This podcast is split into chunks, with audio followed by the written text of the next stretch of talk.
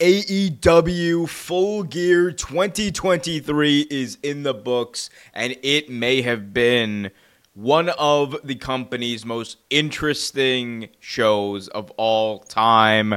I'm going to tell you exactly why that was from Texas death matches that will live down in wrestling history to an against all odds performance that we have not seen in a very long time by MJF to Will Ospreay. Finally, finally, by God, finally ending the hullabaloo around his free agency. He is all elite. That is confirmed. There's so much to talk about coming out of full gear.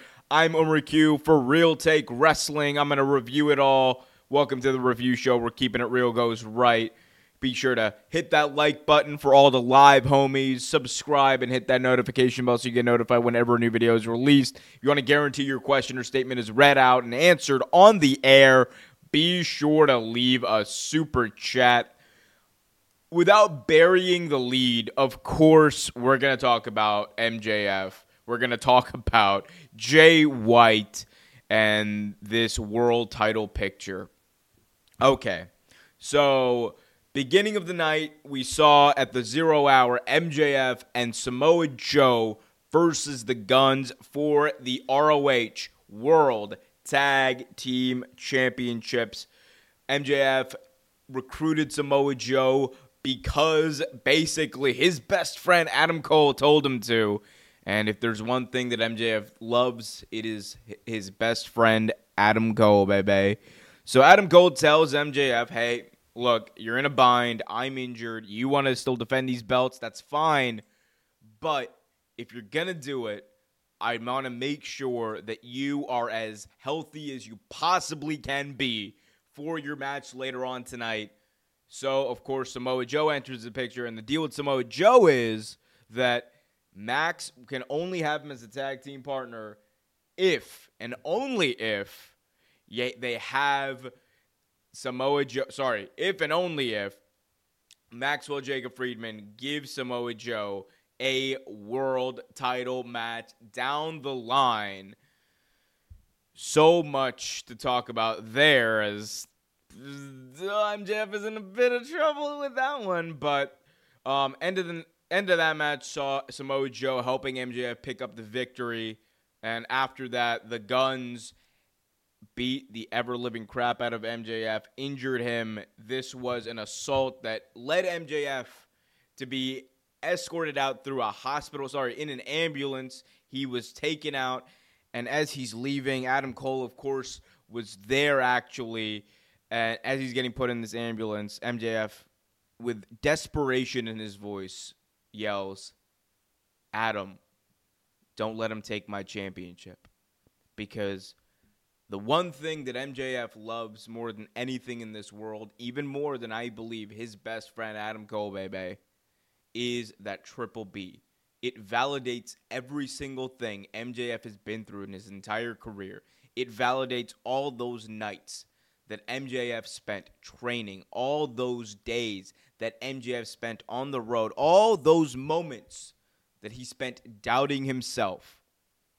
That triple B represents what MJF has become, and he has become not just the world champion, not just arguably the best wrestler in the world today, but he has also become our scumbag. And later on, they have a segment where Jay White comes out. Tony Schiavone's like, well, look, now that MJF can't perform, unfortunately, because of the way the contract works, the title is going to be awarded to Switchblade Jay White and then we hear, you know, it's all about the boom, boom, boom. Adam Cole, baby. His music hits. Cole rushes down as much as he can, obviously, in the boot. And he basically says, no, no, no. It's not going like that. We're going to do this no matter what.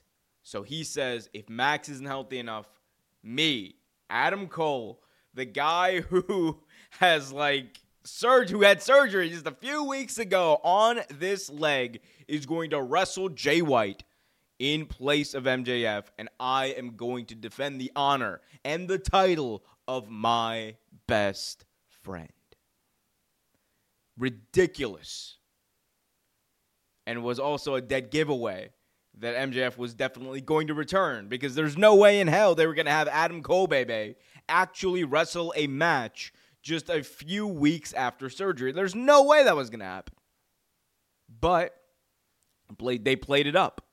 And I think it worked out because the one thing that I think a lot of people criticized this feud for was that we already knew it was a foregone conclusion that MJF was going to win the world title and retain his belt.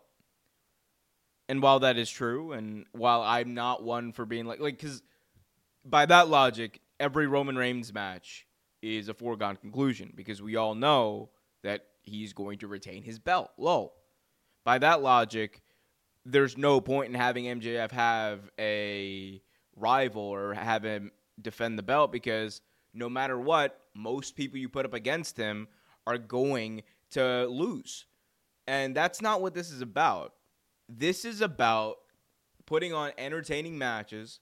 This is about telling compelling stories, which I think AEW did very well because what they were missing in the what they were missing in the predictability of the outcome, they made up for in storytelling because they ran an arc. And this is something that AEW has done in the past that I really love.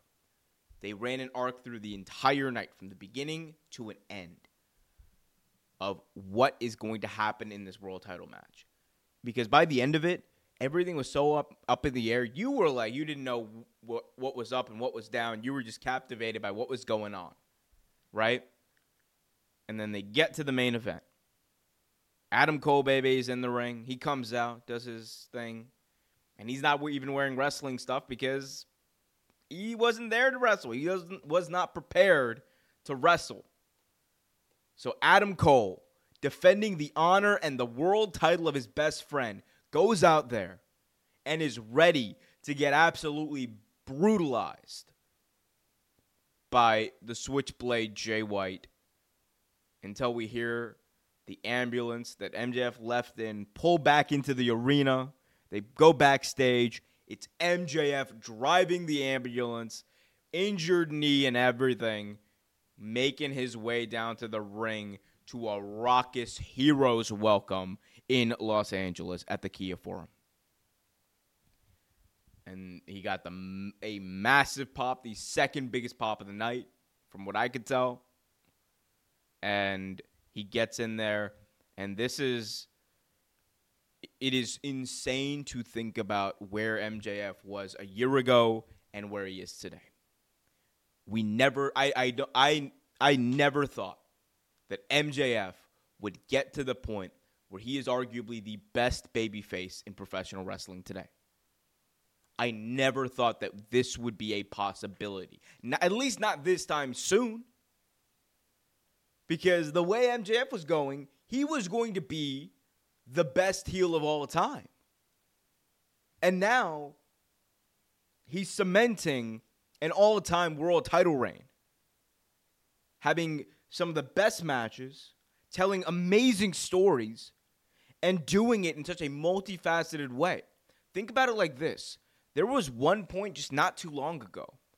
MJF had a running storyline with Adam Cole, Roderick Strong, uh, Samoa Joe, Jay White, and Kenny Omega. Five people, five people at once he was feuding with. And all of them had their own little twists and turns. He's still feuding with Wardlow. Like, I never thought we would be at the point with MJF, at least not this soon, that this dude was out here just being as over as he is as beloved as he is. And I got to say, it's, it's a pretty good catchphrase. He's not a scumbag. He is, in fact, our scumbag. So MJF comes down. Story of the match is the injured right knee, or leg, I should say, or left, yeah, injured left leg of MJF. It's wrapped up.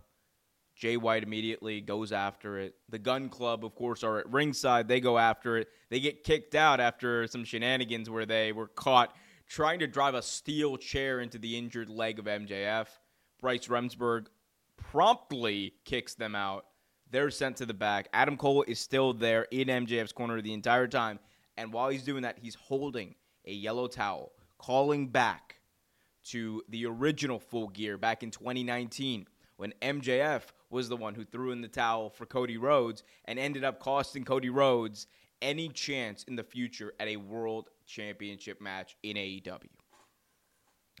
So, all that being said, of course, Jay White begins to brutalize MJF and focus in on that injured leg. But MJF is a wily, absolutely adrenaline filled babyface who fights back, fights back hard. He's not only able to en- uh, wrestle with an injured left knee, but he's able to do his kangaroo kick. He's able to do a tope on the outside. He's able to do uh, a kip up. He is doing everything, and he's making it look like he is in absolutely immense pain. And still, it's just not enough. MJF tries and tries and tries, and nothing will put away Jay White because at the end of the day, Jay White is coming in as the fresh man. MJF not only has been wrestling at least once a week the past couple of weeks, but remember, in a, in addition of this injury he has, he wrestled a match he wrestled a match with Samoa Joe and the Gunn Club earlier tonight in the first match of the night. So we're sitting here watching this dude destroy himself and still, still, still find a way to fight back and win this match. It is absolutely insane. Spoiler alert, he did win. It's in the title. Y'all know it.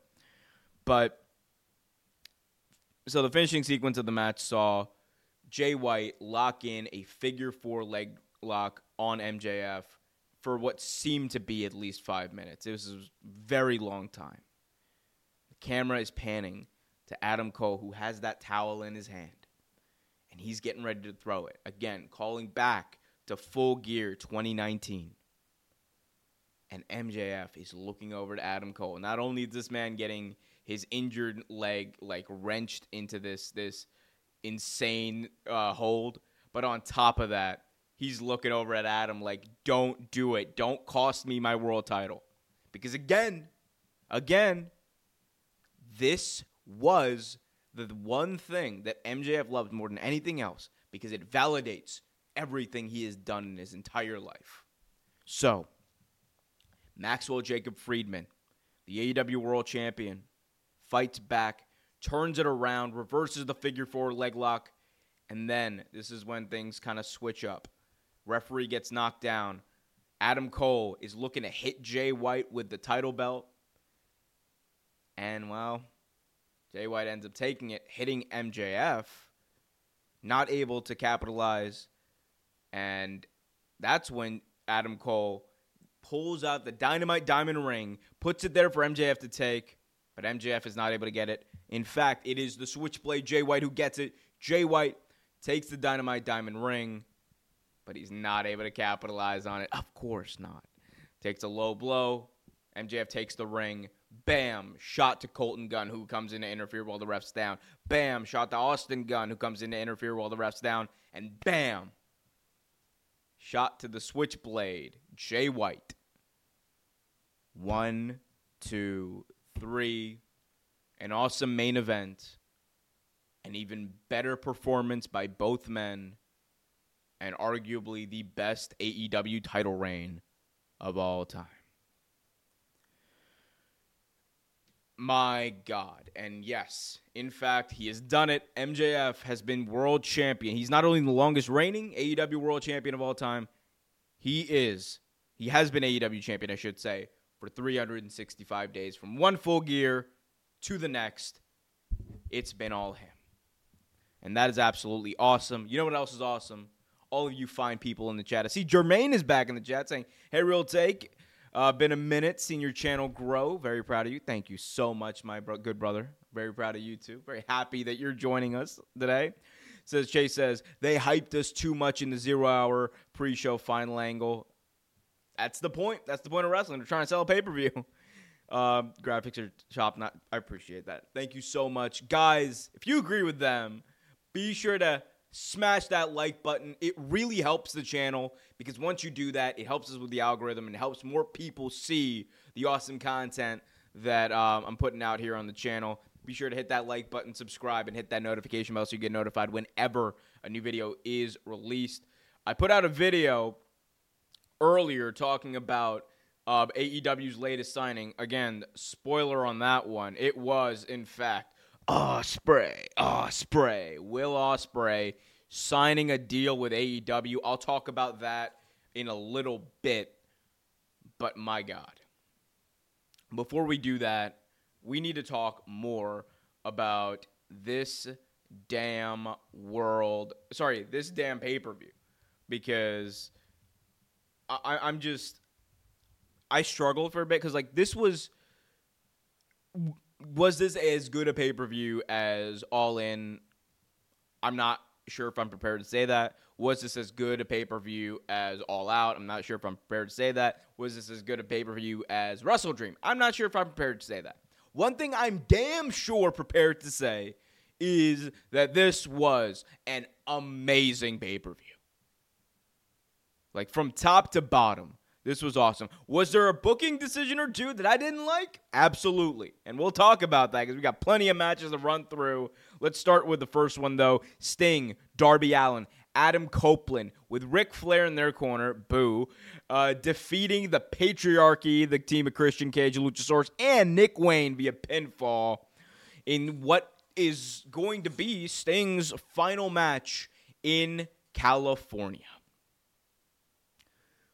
Um yeah, this was this was a look, this was one of those six-man tag team matches that you're accustomed to getting at a pay-per-view, but a great opener for this pay-per-view. It set the tone. It got over Sting massively, which was the entire uh, th- that was the entire point of this match. It was to get over Sting. Now, did Christian Cage look like an absolute you know, you know what during this match? Of course. That's the whole point. And I like it. I like the way they did it because they're really building up to that Adam Copeland versus Christian Cage moment where Adam says, I told you so. That's what I think this is always going to build up to because he, Adam Copeland said it. When Christian is at his weakest, when the title is gone, and when Nick Wayne and Luchasaurus have learned everything they possibly can they will turn their backs on the patriarch Christian Cage. But it was really nice to see Sting pick up the victory here. He did a top, he did a dive. Sting needs to stop doing this. Man, 65 years old. He's looking. He's sitting over there with Ric Flair, who's like, "Yeah, brother, I can still go." And like Sting is like, "No, I can actually still go. Here's what still going at 65 looks like." And he's just he's blowing it out of the water. He did like a dive off the apron down to the bottom, and and he's just so good. Sting is so good, man. Like it's crazy. I'm glad that he's getting this final run. Big uh, crowd here tonight too. We'll we'll talk about that in just a second, but just awesome, awesome. After the match, after the match ended, Darby got on the mic and said, "Hey, this is Sting's effing last match in California. Let's give it up to him." And they left Sting in the ring by himself did Adam Copeland and Darby Allin to revel and enjoy this this moment, which is great because this is someone who deserves it. This is someone who has put their entire basically most of their life towards professional wrestling. Like like I, I we I've said it before, I will say it again. Sting is no spring chicken. This man was born in 1960 or 1959. He is 64 years old, turned 65 in March by the time Revolution you would think rolls around. Like this dude is out here like just putting uh, putting other 65 year olds to shame to say the least. Uh, definitely putting Ric Flair to shame. But big shout out to Sting. Glad he got this victory. I hope to see more of that in the future. By the way, we got a final count here from WrestleTix as far as the attendance for this show. Of course, one of the big things that people have been criticizing AEW for, myself included, has been the fact that they're not selling as many tickets as they used to in arenas they've already ran. But it seems like the final number here, according to WrestleTix, which, by the way, guys, go over to follow them on Twitter at WrestleTix and also subscribe to their Patreon. Great work from WrestleTix over there. The final distributed ticket amount is 12,754 packed house in the fabulous Kia Forum, nearly 13,000 in attendance there. That is an insane crowd, one of the biggest crowds that they have drawn, they being AEW have drawn in months, really. I think maybe even since yeah, since Wembley. I think this is their biggest crowd since Wembley. Because I was there in Chicago at All Out and they had like just over 10,000. Wrestle Dream had, had about like 6, 7,000. Yeah, this is their biggest crowd since uh, Wembley, which is crazy. Big shout out to them though. Oh, sorry, I forgot. Uh, Arthur Ashe. It, it, Arthur Ashe, I think, uh, had more. But still, um, insane crowd. Yeah, Michael Pulsiver in the chat tonight. Welcome. Says, have they announced the location for Revolution yet? I don't believe they have. Um, I think uh, I was uh, watching one of Sean Ross Sapp streams, and he said, or he said that like that had not been finalized as of I believe a few days ago or sometime last week. So, um, short answer, no. My guess is that that's like they're gonna do like a like like an East Coast loop at the beginning or like around that time, I think. So my guess would be they might do like North Carolina. Charlotte, look, Sting ending, ending his career in Charlotte would be something crazy. But they also could say like, hey, Atlanta. I think Atlanta would be a great place to have a pay per view. So we'll see. Keep the questions coming, guys. If you haven't already done so, be sure to hit that like button. Please, please, please hit that like button. Let's try to get to 10 likes by the time I'm done talking about this next match. It really helps out the algorithm, helps the channel grow, so please do that. Speaking of our next match, let's talk Orange Cassidy versus Jon Moxley, AEW International Championship being defended by the latter. Jon Moxley putting his title on the line in a rematch from the main event of All Out this past uh, September. 12 minutes of action packed tomfoolery. Jon Moxley was bleeding like two minutes into this match, and he was wearing a crimson mask, as JR would like to say. I mean, look, Hook and and Wheeler Yuta being in the corners, I don't think I really needed. I I, I was on um I was on a stream with uh, Kenny Bomb from Wrestle Bomb.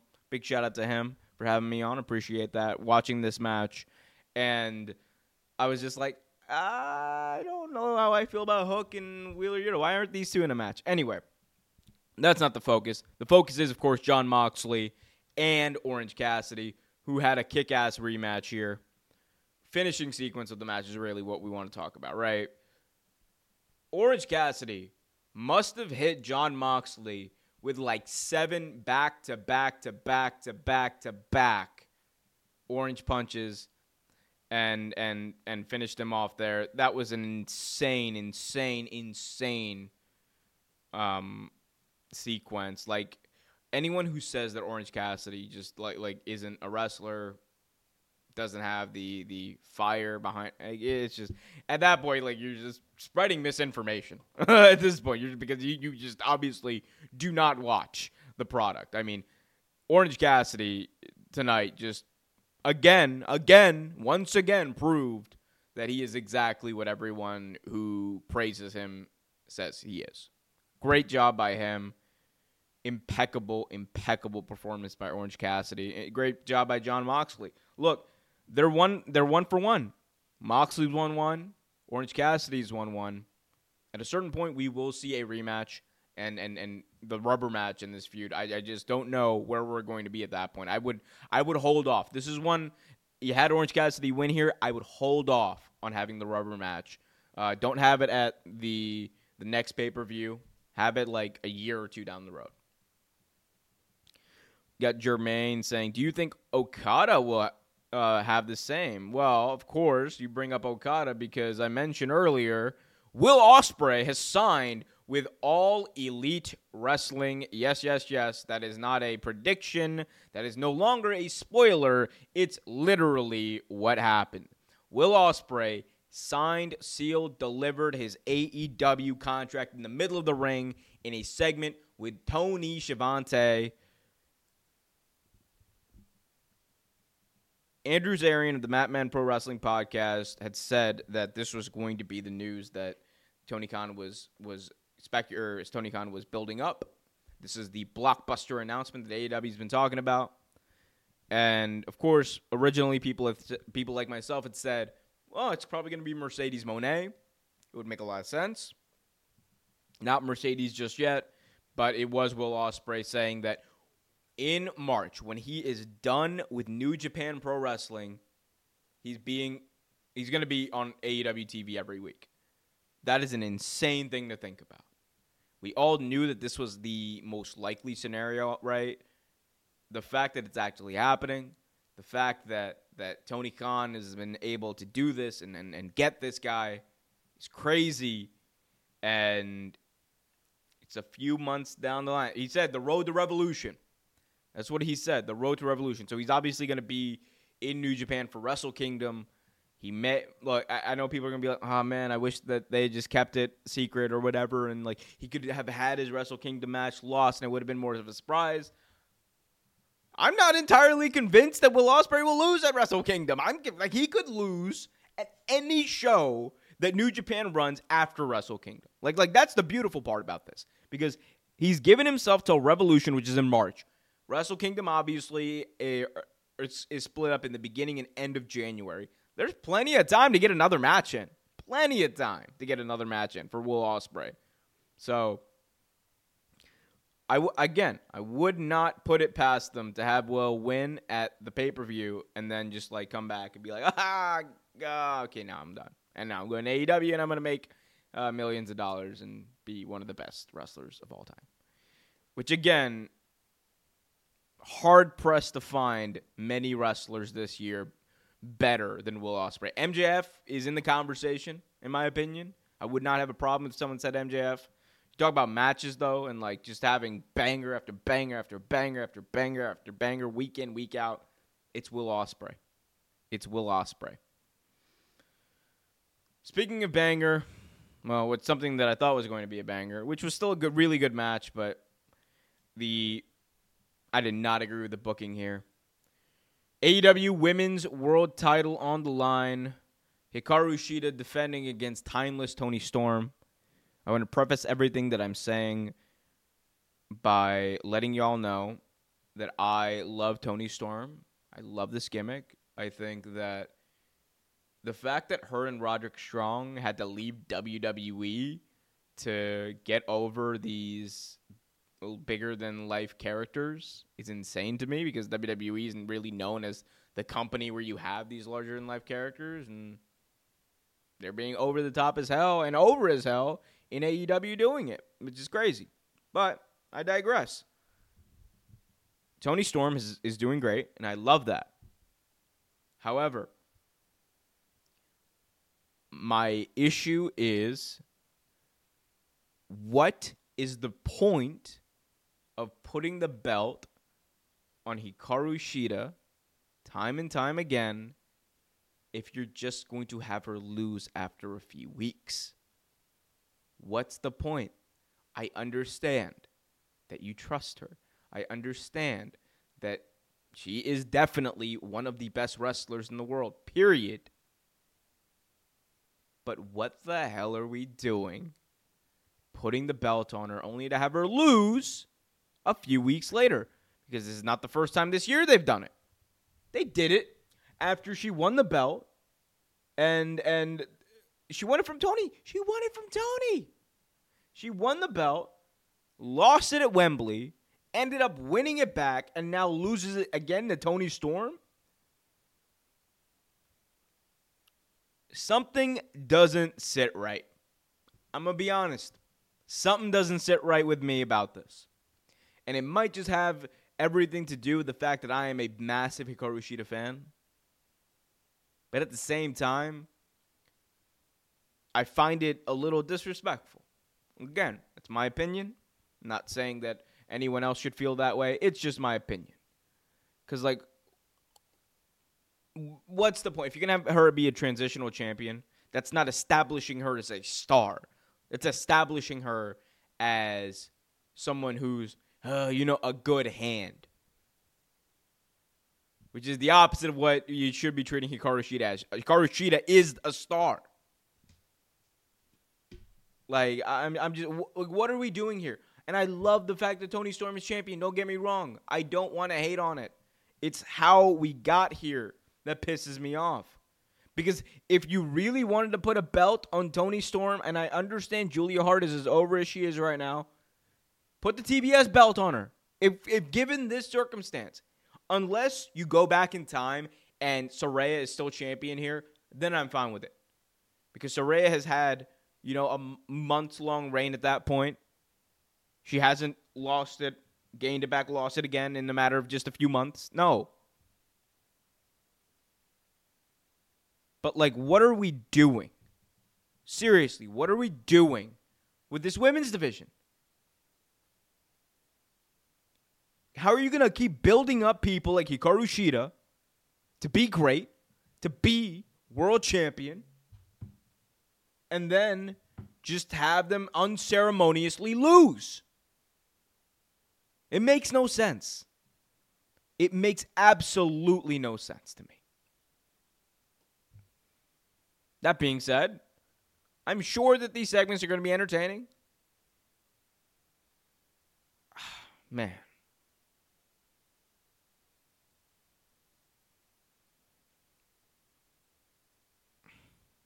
Whatever. Guys, if you haven't already done so, do me a big time favor. Smash that like button, subscribe, hit that notification bell so you get notified whenever new videos are released. Again, again, again. I cannot stress enough how important it is for y'all to like that button. Even if you can't donate a super chat, liking that button, in my opinion, is just as good. Be- or hitting that like button is just as good because more people are able to see the stream, the more people like it. Let's try to get to 10 likes soon, guys. Let's really try to get it up there. I know there's seven of you watching, seven likes, but I know a few of you just joined, so please hit that like button, subscribe as well. Jermaine in the chat says, we need a top 10 wrestlers list. You will be getting a top 10 wrestlers of 2023 at the end of the year, which is coming up soon, and you will be getting a top 10 matches list. I I literally have a running doc of top 10 matches in my in, in my notes doc here on my phone, uh, which uh, as you can tell, uh, changes very quickly. Like there, there's to be like uh, 30 honorable mention matches in there, but yeah. So that match was fine. Or sorry, that match was that match was great. Like the match was really good. They worked together well, but I was really mad at the the outcome.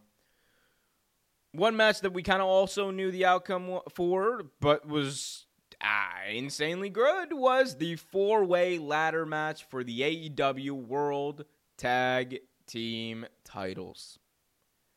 Ricky Starks and Big Bill defending against Rush and Dralistico, FTR, and Kings of the Black Throne and Malakai Black and Brody King. 20 minutes of uh, great ladder matching. That's the only way I can describe it. Great ladder matching. Um, interesting thing here was they they did that spot right where they wedge the ladder. Rush is just okay. I don't know what Rush is doing, man. Rush like destroying people, which is just what he does. Uh, like I was I was on the I was on um, Kenny Baum's show earlier, and I was literally like, man, if you have not seen Rush wrestle, go watch his match with Bryan Danielson and his match with Jungle Boy Jack Perry, and you will understand why Rush is absolutely great. Now, that being said, did they showcase Rush in the best way possible here? No, but I don't think this was a Rush showcase match. This was more of a ladder match for the sake of having a ladder match, which is fine. The World Tag Team titles. You don't really have a feud behind it. Just do it. And that's what they did.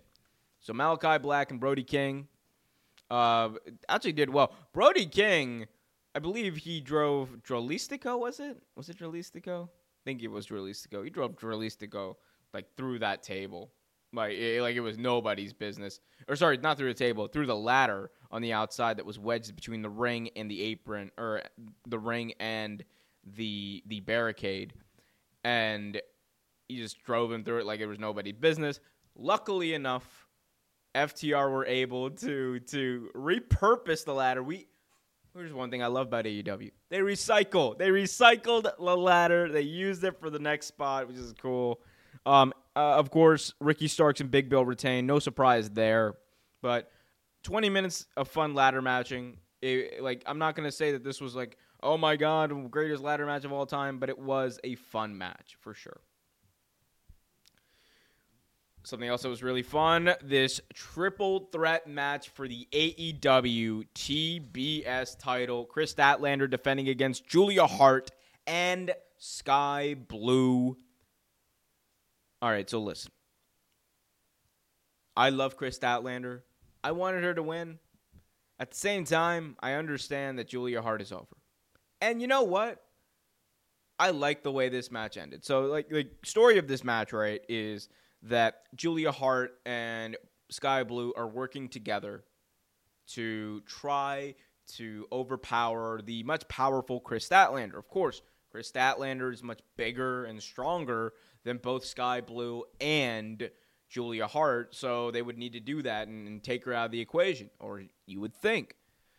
They did an interesting few spots here where Skye Blue and Julia Hart came face to face and – you know, they just kind of like looked at each other, and, and Julia Hart seemed to try to to almost hypnotize Skye Blue at a few points. In the end, they Skye Blue and Julia Hart had this spot where they locked eyes. Skye Blue put out her hand. Julia Hart hugged her, or sorry, shook her hand, and then brought her in. Boom, dropped her down, and then they started fighting, and then they were not on the same page for the rest of the match any sequence of the match saw uh, Kris Statlander hit her finish, driving Skye Blue's head right into the canvas. And as she goes to cover one, two, Julia Hart pushes her off, steals the win, and in the process becomes the brand new TBS champion. Julia Hart, a champion. Over as hell with one of the best gimmicks right now in AEW at the age of 22. Amazing.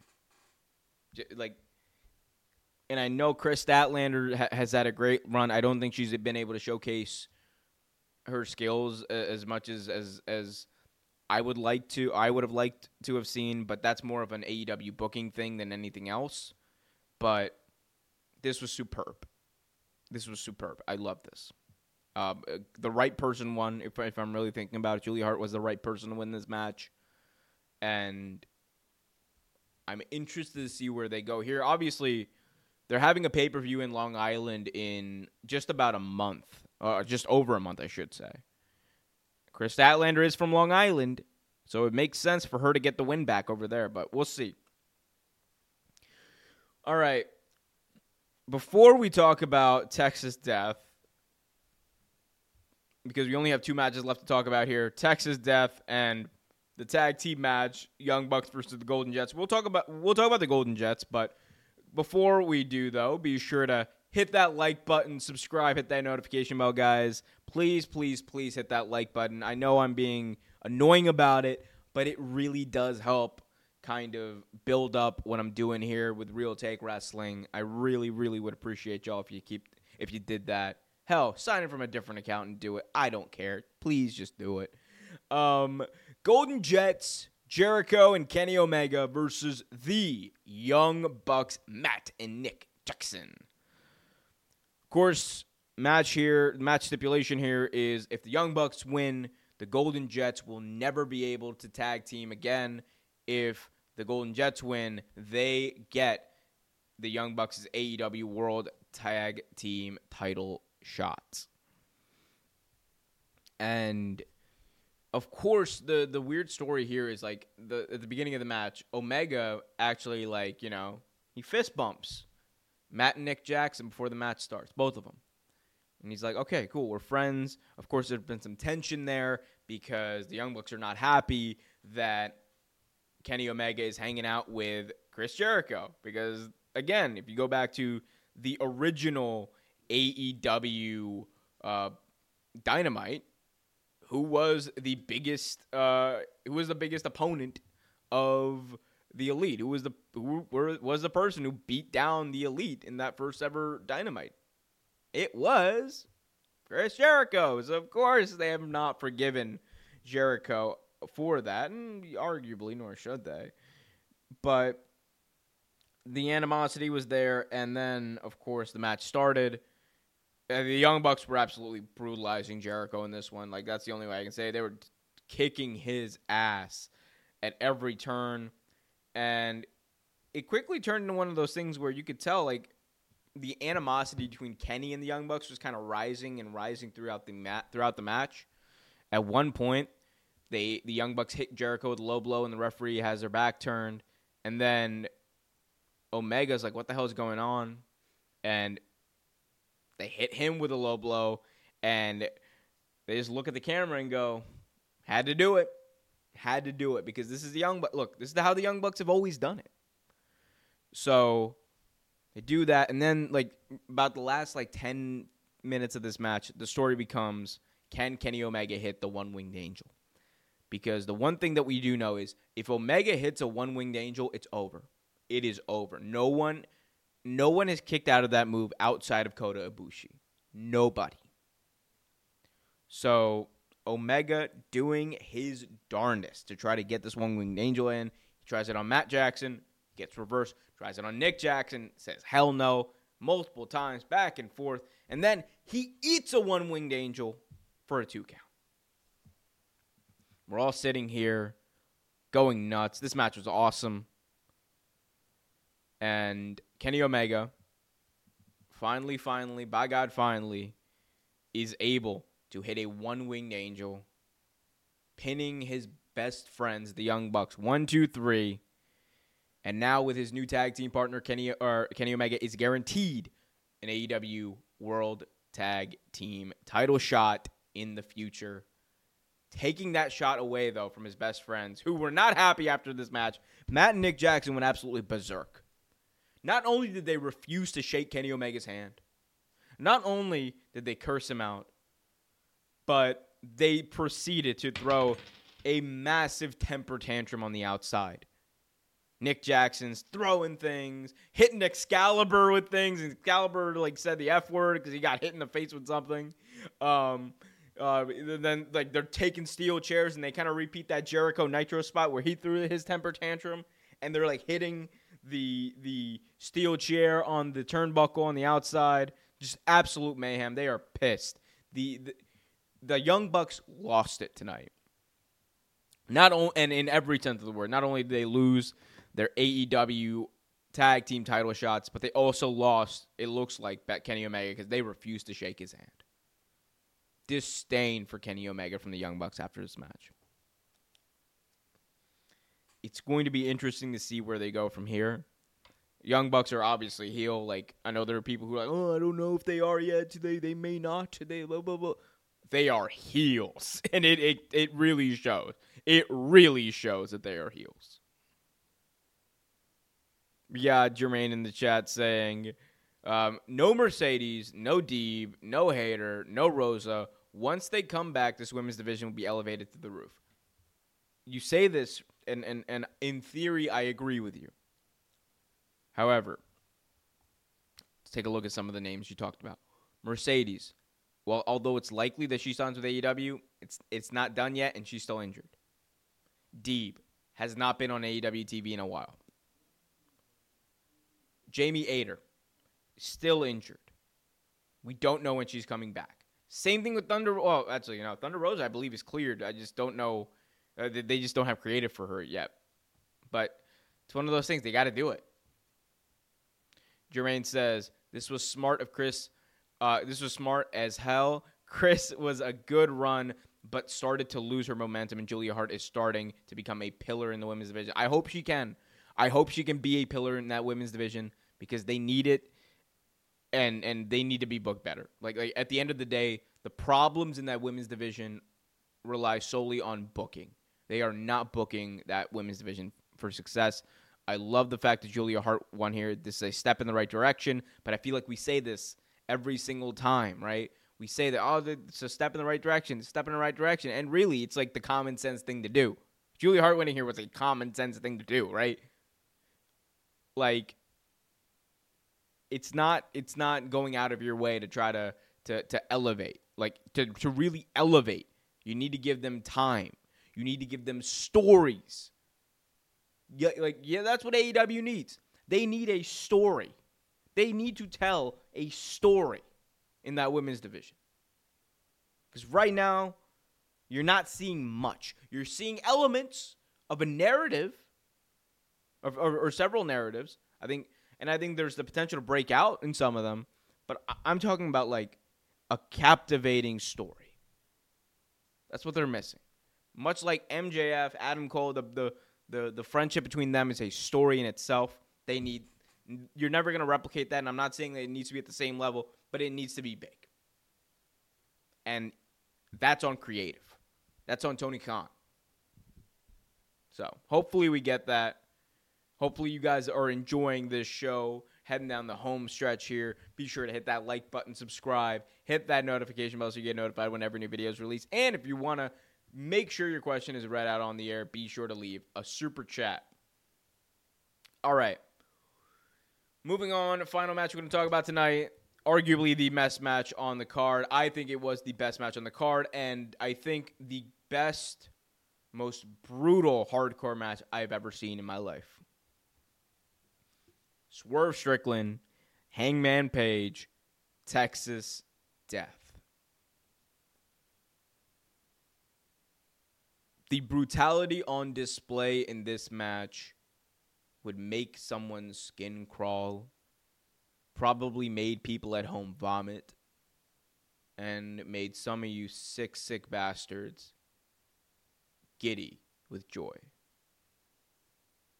It represents everything both right and wrong about professional wrestling in somehow the best possible way. And all I can say is God damn. Like it seemed like just a few minutes into this match, Swerve's face was a crimson mask. Hangman Page. Remember the, the the precursor to all of this is Swerve breaking into Hangman Page's house and and accosting his his one year old child. To which Hangman Page obviously was not happy. So, what does Hangman do? In the lead up to this match, he says he not only brutalizes Swerve, attacks Swerve, attacks Nana, who was also part of this breaking into his house, but he cuts a promo, I think one of his best promos, and he says, Swerve, after what I'm about to do to you at full gear, you're not going to be the same. I'm going to end you. And every November, I'm going to be walking hand in hand with my son so I can piss on your grave. Very rarely do pro wrestling matches that have this kind of build and, and, and have this personal vitriol that is portrayed in these stories. Very rarely is that ever like lived up to in, in a believable way. This match was, and then some. I can't explain to you what I saw in, in, in every single possible way, but it was brutal was ugly. It was violent, bloody. Hangman Page showed a side of him that many people I don't think realize that he has, which is just this monster.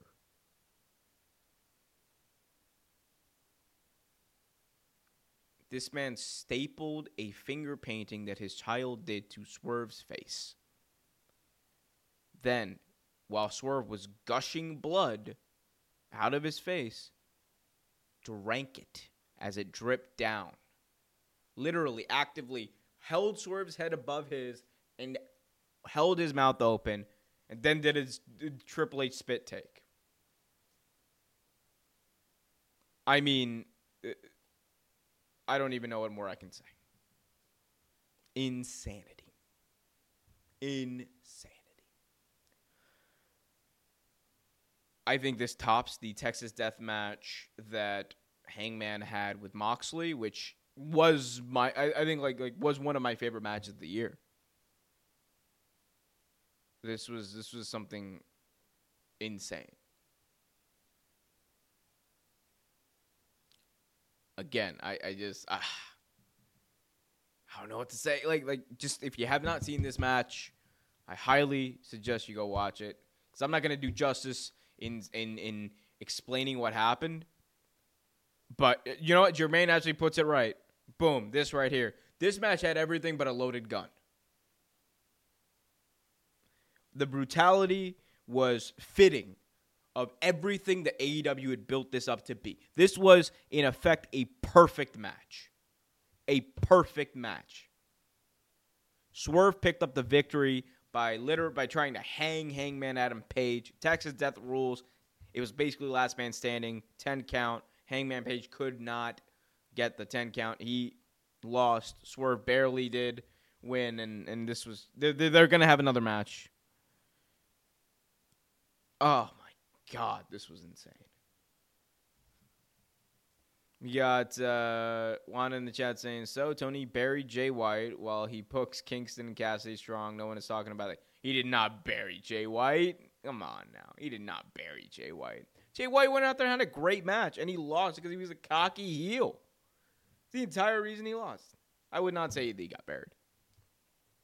Anyway, you know what's getting buried? My sleep schedule. Um, guys, there's going to be so much to talk about. Wrestling with Omer tomorrow. I'll be here uh, to talk about it. Uh, also, going to be putting up uh, a video, hopefully, at some point over the next few days, kind of like talking about something interesting out of this pay per view that, that I took away. Probably this, this Texas Death Match, which is absolutely insane. I'm also going to be putting up a new video about Will Ospreay in uh, on youtube.com forward slash Wrestle Vibes, new channel I'm starting, new project I'm starting over there. Jermaine in the chat rounds us out by asking me, who is the devil? The devil is whoever you want it to be. It's the beautiful thing. No, no, I'm not gonna go that cheesy route. Um, look, the devil the, the devil is actually one of those things where it's like it, the beautiful thing about it right now is it could be anyone outside of MJF. I think it's very clear it's not MJF. But here's what I will say.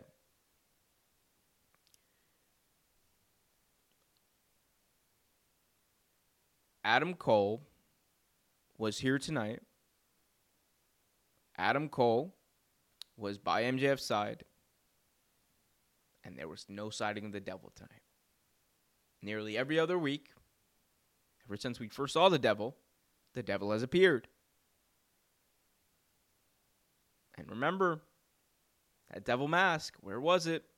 The last time we, we really saw it before someone started wearing it and started attacking people all around MJF, last place we saw it was in Adam Cole's locker at Wembley. I'm just saying. I think it's going to end up being Adam Cole. How they get there and, and the explanation, you will see. And I will also be seeing all of you wonderful, fine, beautiful people in the near future. I would hope. Hope you guys love the stream. Hope you guys love this review. Be sure to tell your friends about it. YouTube.com forward slash real take wrestling. You haven't already done so, what in God's name are you waiting for? Smash that like button into a million pieces. Subscribe and hit that notification bell so you get notified whenever a new video is released. I've been Umar Q for Real Take Wrestling. What a full gear pay per view. Uh, from a scale of 1 to 10, certified 8.75. That's what I'm going with for this. Really awesome pay per view. Until next time, everyone, be happy, be healthy, and keep it real.